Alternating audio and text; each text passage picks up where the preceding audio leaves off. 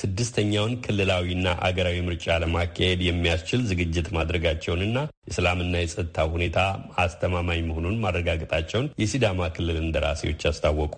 በክልሉ በምርጫው ከሚወዳደሩ ፓርቲዎች ውስጥ አንዱ የሆነው የሲዳማ አንድነት ፓርቲ ከዝግጅት ይልቅ ዳተኝነት አለ ይላል። የሐዋሳው ዘጋቢያችን ዮናታን ዘብዲዮስ ዝርዝሩን ይዟል። በህዝብ ተወካዮች ምክር ቤት የሲዳማ ህዝብ እንደራሴዎች ቡድን በቅርቡ አስረኛው የፌዴሬሽን አባል በሆነው ሲዳማ ክልል የመስክ ቅኝት ማድረጉን አስታውቋል። ሶስት አባላት ያሉት ይህ ቡድን ክልሉ ለምርጫ ዝግጁ መሆኑን ማረጋገጡን በህዝብ ተወካዮች ምክር ቤት የተፈጥሮ ሀብት ጥበቃ ቋሚ ኮሚቴ አባል አቶ ቶማስ አሩሳ ለቪኦኤ ተናግሯል። የህብረተሰቡ ተወካዮችን ነው የምናነጋግረው። የተለያዩ የህብረተሰብ ክፍሎችን፣ ታዋቂ ሰዎች፣ የሀገር ሽማግሌዎች የሴቶችና የወጣቶች አደረጃጀት፣ የመንግስት ሰራተኞች፣ በየደረጃው ያሉ የህዝብ ተወካዮች ምክር ቤት ቋሚ ኮሚቴ አባላትን እነዚህ በዋናነት ለውይይት የምንጠቀማቸው መድረኮች ናቸው። በዚሁ መሰረት ባለፉት አስራ አምስት ቀናት ያህል ይህንን ስናካሄድ ቆይተናል። ብሔራዊና ክልላዊ ምርጫ ዝግጅት ምን ይመስላል የሚለውን ነገር አንስተናል።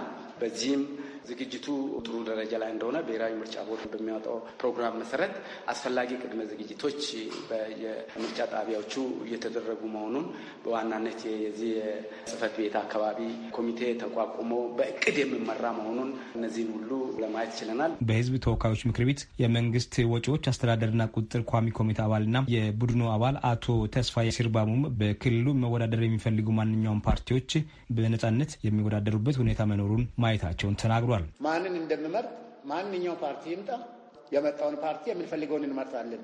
እኛ የምንመርጠውን እናውቃለን። ማንም ምንኛውንም ተጽዕኖ ሳይደረግበት ሌላ ግፊያ ሳይኖር ዲሞክራሲያዊ በሆነ መልኩ የፈለግነውን እንመርጣለን። ጫና የሚደረግ ነገር እንደሌለ እንዳወቁ ግን ማንን መምረጥ እንደሚገባን አውቀናል። ዝግጅቱም ሁሉ ለሚፈልጉ ጽህፈት ቤት ተከፍቶላቸዋል። ሲዳማ በክልልነት የመደራጀት ጥያቄ ምላሽ ካገኘ በኋላ ክልሉ ሰላማዊና የጸጥታ ሁኔታ ማስተማማኝ መሆኑንም ይህም በቅርቡ ለሚደረገው ክልላዊና አገራዊ ምርጫ ምቹ ሁኔታ እንደሚፈጥር እንደራሴ ተስፋዬ ሲርባሞ ገልጸዋል። እና እንደ አጠቃላይ የጸጥታ ሁኔታ ስንል ክልል ከመሆኑ በፊት ከነበረበት ግርግር እንበለው ከዛ በፊት ከነበረበት ሁኔታ አንጻር ስናይ አሁን እኮ ሰላም ነው ማለት ይቻላል። በጎረቤት አካባቢ ያለው ሁኔታ፣ በከተሞች አካባቢ ያለው ሁኔታ እንቅስቃሴው በርካታ ዜጎች የሚገቡበት ከተማ ነው።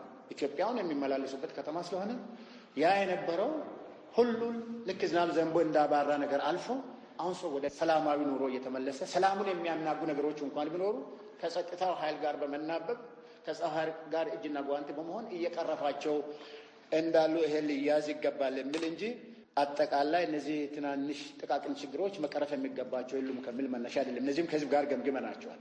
በሌላ በኩል በክልሉ ከሚወዳደሩ ፓርቲዎች አንዱ የሆነው የሲዳማ አንድነት ፓርቲ ሊቀመንበር አቶ ለማ ወዮታ ስለ ምርጫ ዝግጅት የታዘቡትን እንዲህ አብራራሉ።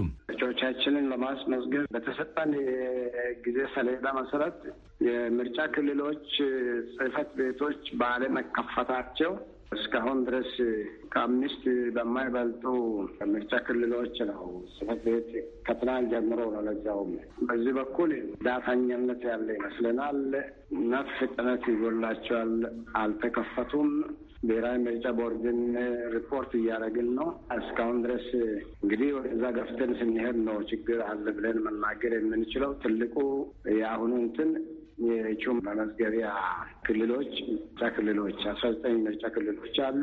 ከአስራ ዘጠኙ እስካሁን ድረስ በሚደርሰን ሪፖርት አምስት ምርጫ ክልሎች ብቻ ናቸው የተከፈቱት። ትልቁ ችግር ነው ብለን የምንለው ይሄ ነው። ለምርጫው እስካሁን ያደረጉት ቅስቀሳ ውስን መሆኑን የጠቆሙት አቶ ለማ ወዮታ የከፋ ችግር አለማስተዋላቸውም ተናግሯል። እስካሁን ድረስ ካምፔን ያደረግነው በአንድ ወረዳ ብቻ ነው፣ በንሳ በክልሉ መንግስት በኩል ምንም አይነት የደረሰብን ተጽዕኖ የለም። እስካሁን ድረስ እጩ ስንመለምልም ጽህፈት ቤቶችንም ስንከፍት ይሄ ነው የምንለው ችግር አላጋጠምንም። አሁን ጽህፈት ቤቶች ከፍተናል። በንሳ፣ ሁላ፣ ዳሌ፣ አለታ፣ ጩኮ፣ ቦርቻ በመሳሰሉት ወረዳዎች ጽህፈት ቤቶቻችንን ከፍተናል። በሌሎችም ወረዳዎች ጽሕፈት ቤት ለመክፈት ዝግጅት እያደረግን ነው። የምርጫ ዝግጁነት ግምገማ ማድረጉን ያስታወቀው የሲዳማ አርነት ንቅናቄ የህዝብ ግንኙነት ኃላፊ አቶ ደሳለኝ ሜሳም ፓርቲያቸው የግምገማን ውጤት በቅርቡ እንደሚያሳውቅ ለቪኦኤ ገልጧል። ይህ በእንዲህ እንዳለ ቡድኑ ቅኝት ካደረገባቸው ጉዳዮች መካከል የልማትና የመልካም አስተዳደር ጉዳዮች የሚገኙ ሲሆን ባለፉት ዓመታት በአፈጻጸም ጉድለት ቆመው የነበሩ ፕሮጀክቶች በአጭር ጊዜ ውስጥ ወደ ስራ መግባታቸውን እንደተመለከቱም አቶ ቶማስ አስረድተዋል። ከዚህ በፊት ብዙ ጊዜ የወሰዱ ያልተጠናቀቁ ፕሮጀክቶችም የመጠናቀቅ እድል እንደተገኘ አዳዲስ የሚሰሩ ፕሮጀክቶችም በጥሩ ሁኔታ እየተሰሩ መሆናቸውን እኔ ከአስር ዓመት በላይ በሕዝብ ተወካዮች ምክር ቤት ቆይቻለሁ። በአስር ዓመቱ ጊዜ ውስጥ በአመት ሁለት ጊዜ ወደ መረጠኝ ህዝብ እየወረድኩ ምን እንደተሰራ ቅድም ባስቀመጥኩት አካሄድ እያየሁ እየተከታተልኩ ነው የቆየሁት። በአስር ዓመቱ ውስጥ እያየሁ ከቆየሁት የልማት እንቅስቃሴ ውስጥ በዚህ በስድስትና ሰባት ወር ውስጥ የታየው ለውጥ ትልቅ መሆኑን መረዳት ራሴም ችያለሁ። ያነጋገርኳቸው የህብረተሰብ ክፍሎችም ይህንን ነገር በአግባቡ አስቀምጠዋል። ኮቪድ-19ና የጥንቃቄውን አያያዝ መፈተሽ ሌላው የመስኩ ቅኝት አካል እንደነበርና በዚህ በኩል ከፍተኛ ችግር እንዳለ ማየታቸውም ተናግሯል። በተለይ አገልግሎት ሰጪ ተቋማት የጥንቃቄ ጉድለት እንደሚስተዋልባቸውም አመልክቷል። ለአሜሪካ ድምፅ ራዲዮ ዮናታን ዘብዲዮስ ሐዋሳም